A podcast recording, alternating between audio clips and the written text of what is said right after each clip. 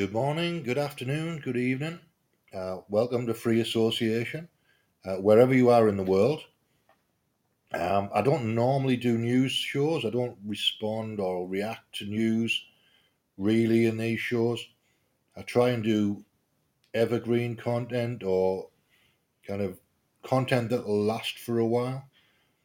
But uh, I found a video of Vernon Coleman, who I like, and it's it's only been up three hours, so it almost counts as news. Uh, what I'm going to do is just play play Vernon Coleman. This is about 15 minutes. This clip. Uh, he's very eloquent. He writes really well and he speaks really well. So I'm just going to let it play, and then I'll find something else when this particular clip's finished. You like Vernon Coleman. If you haven't heard him before, he, he was a a doctor for years, many, many years. Uh, well and truly retired now, but uh, still fighting for people's health in his own way. This is Vernon Coleman. So now we know what a doctor's conscience is worth. An additional £10 per child. The usual fee for giving a COVID 19 jab is £12.58 for an adult in the UK. That's much more than for an ordinary vaccination. But when doctors give the jab to children, they'll receive the £12.58 plus a bonus of 10 quid per child. That's bribery.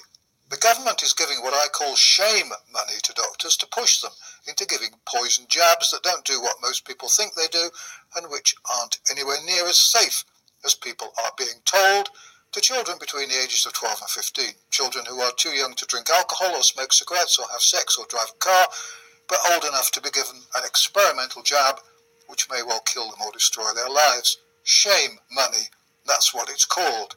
And GPs who take part in this, the biggest and most disgraceful medical experiment ever carried out, will result in doctors clearing the best part of £100,000 a year in jabbing bonuses.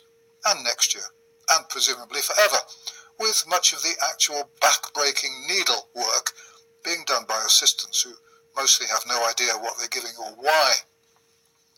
Why the extra tenner?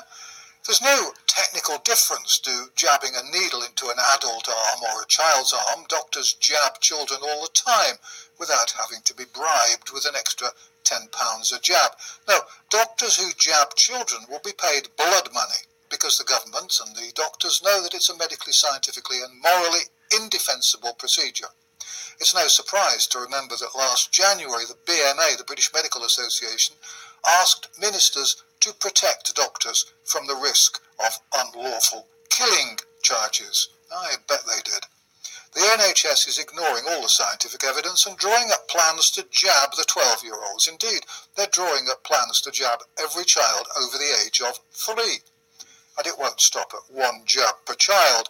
In the UK, the JCVI, the committee given the task of saying whether or not the jab should be given to children, appeared to me to have been under tremendous pressure, but eventually honesty prevailed and it refused to endorse the Bill Gates supported MHRA's decision to jab children. I suspect the JCVI was under tr- incredible pressure to approve the jabs, even though there could be no scientific or medical reason to endorse such a practice. In the end, they washed their hands of it, did a passable impersonation of Pontius Pilate, chickened out, and passed the decision back to the government, and in England to Whitty, who had a previous employer funded by Gates. Whitty is on record as saying that children may require jabs to keep up their schooling.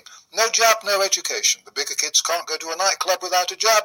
The little kids can't go to school.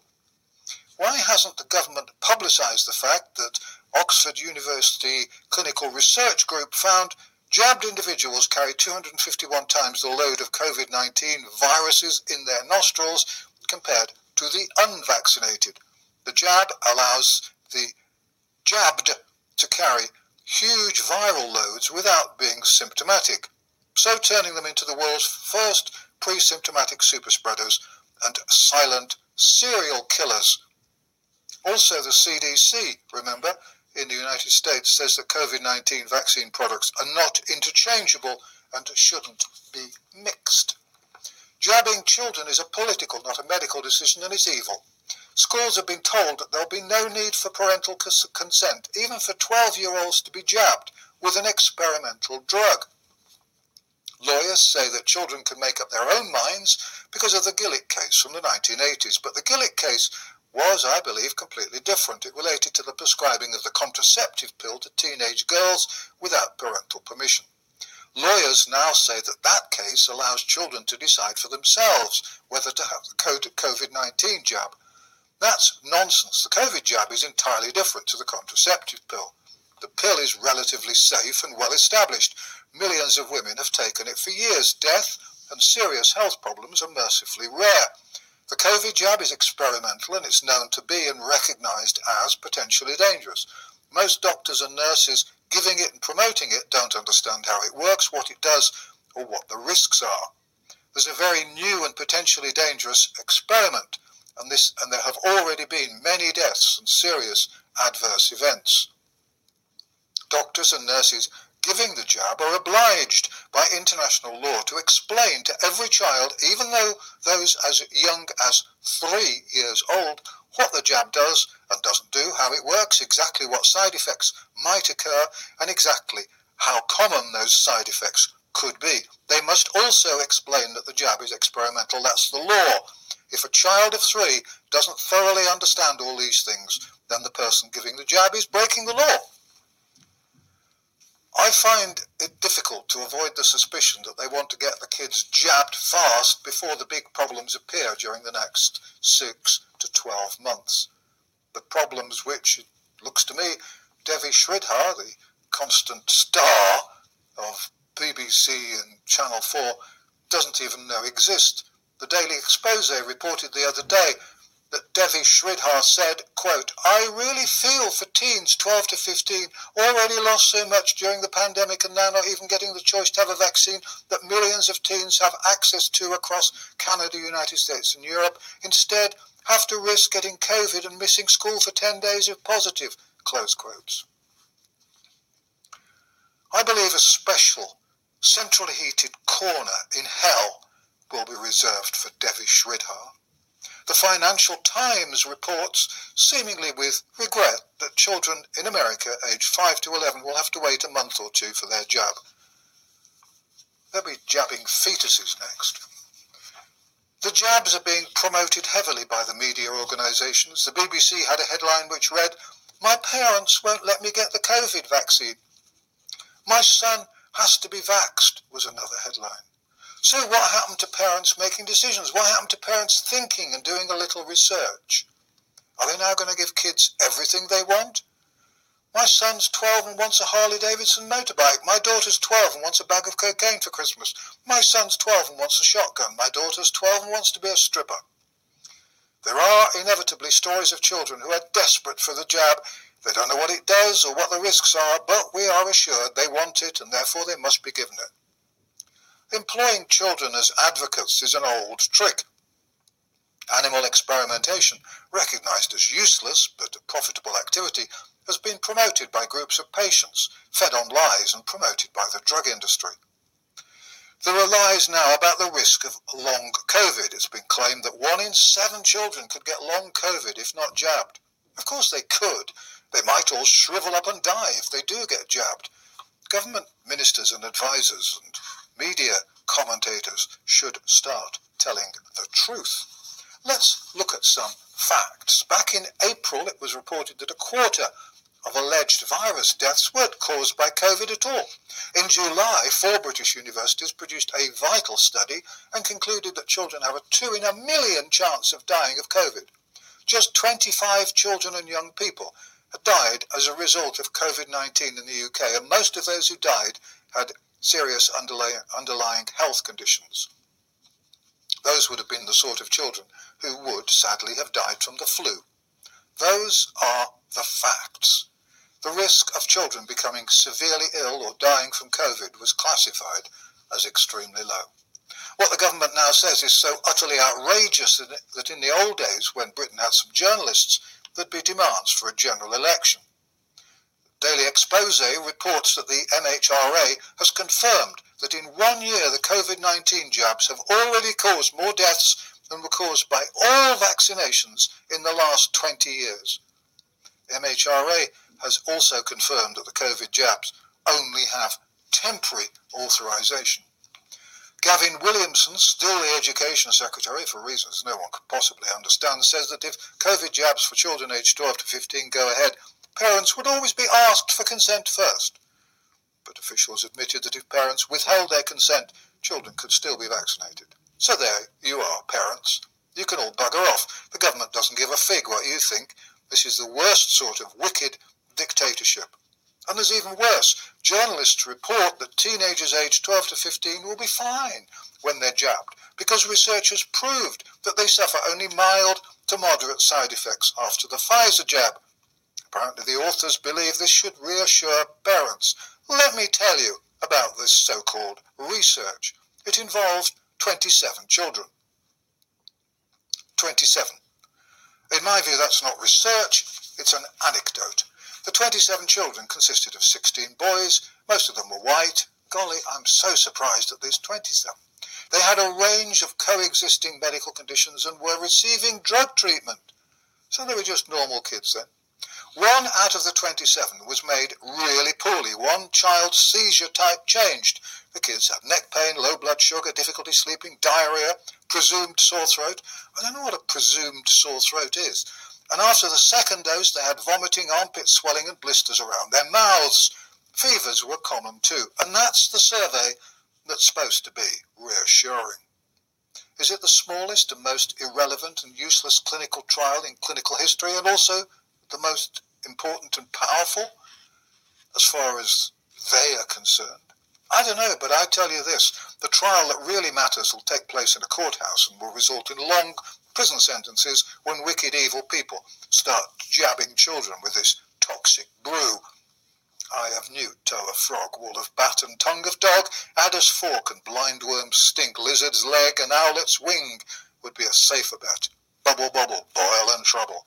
Starting them on cocaine or heroin might perhaps be safer. There will be no informed consent.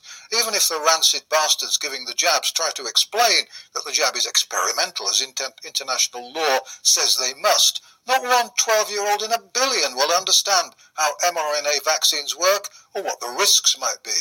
They will be bullied by doctors, teachers, and peer pressure. Their parents won't be able to save them. Some of the children who are jabbed will die. Some will be permanently disabled. This is cold blooded, inhuman child abuse, impure and simple. It's as bad as anything done at Dachau. Organised by a corrupt state, it will be carried out by people who deserve to be hung for their crimes. If I had children of jabbing age, I'd keep them at home and lock all the doors to keep out the bogeymen and women. Children don't need the COVID jab. It's clear that the risks far, far outweigh whatever advantages there might be. Governments around the world deliberately killed the elderly in 2020 in the spring of 2020, I described it as murder, and I stand by that. Now they're going to murder innocent children, and teachers, doctors, and parents who support or promote the jabbing of children with this toxic brew will also be guilty of murder. And the bottom line is that this is a perfect illustration of Catch 22 in action. Anyone who chooses to have the COVID jab is too stupid and too ignorant to make the decision to have it. Now I want you to do something for me. Join Vernon's army. All you have to do is pledge to do something every day to help stop this. Share a video or an article. Send the article on my website, vernoncoleman.org, called How Many Are the Vaccines Killing? to every school in your area. I won't know if you've done anything, but you'll know, and you'll be a member of the resistance movement, the army fighting this war.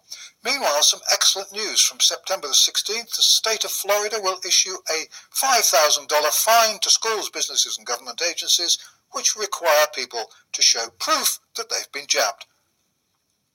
Great stuff, Florida.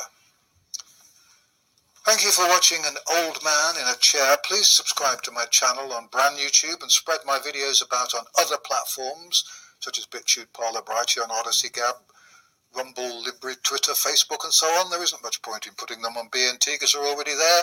Many thanks to those who have been putting them any elsewhere. Do translations too, please. And thank you for all the kind comments that have appeared. Thanks, Wisdom and Brand New Tube for putting the platform for the record this channel's been time my videos ever has been. Please don't forget to watch my friend Dr. Colin Barron's amazing videos. You'll find them always entertaining and always pertinent.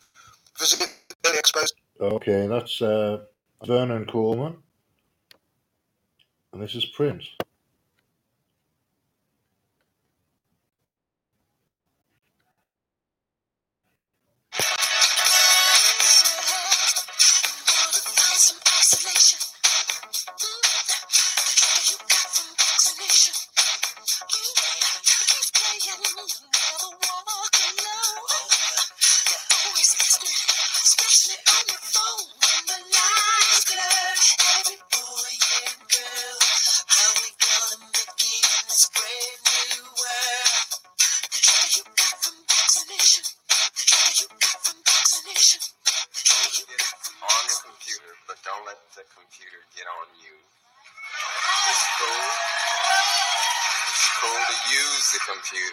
Don't let the computer use you. You all saw the Matrix.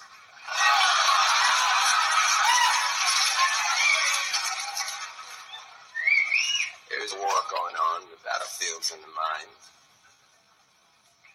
And the prize is the soul. So. There you go. That was from a long time ago, and it was Prince. It look, looks like it's from an award ceremony of some sort. Uh, I'll see what else I can find now. So I'm enjoying myself.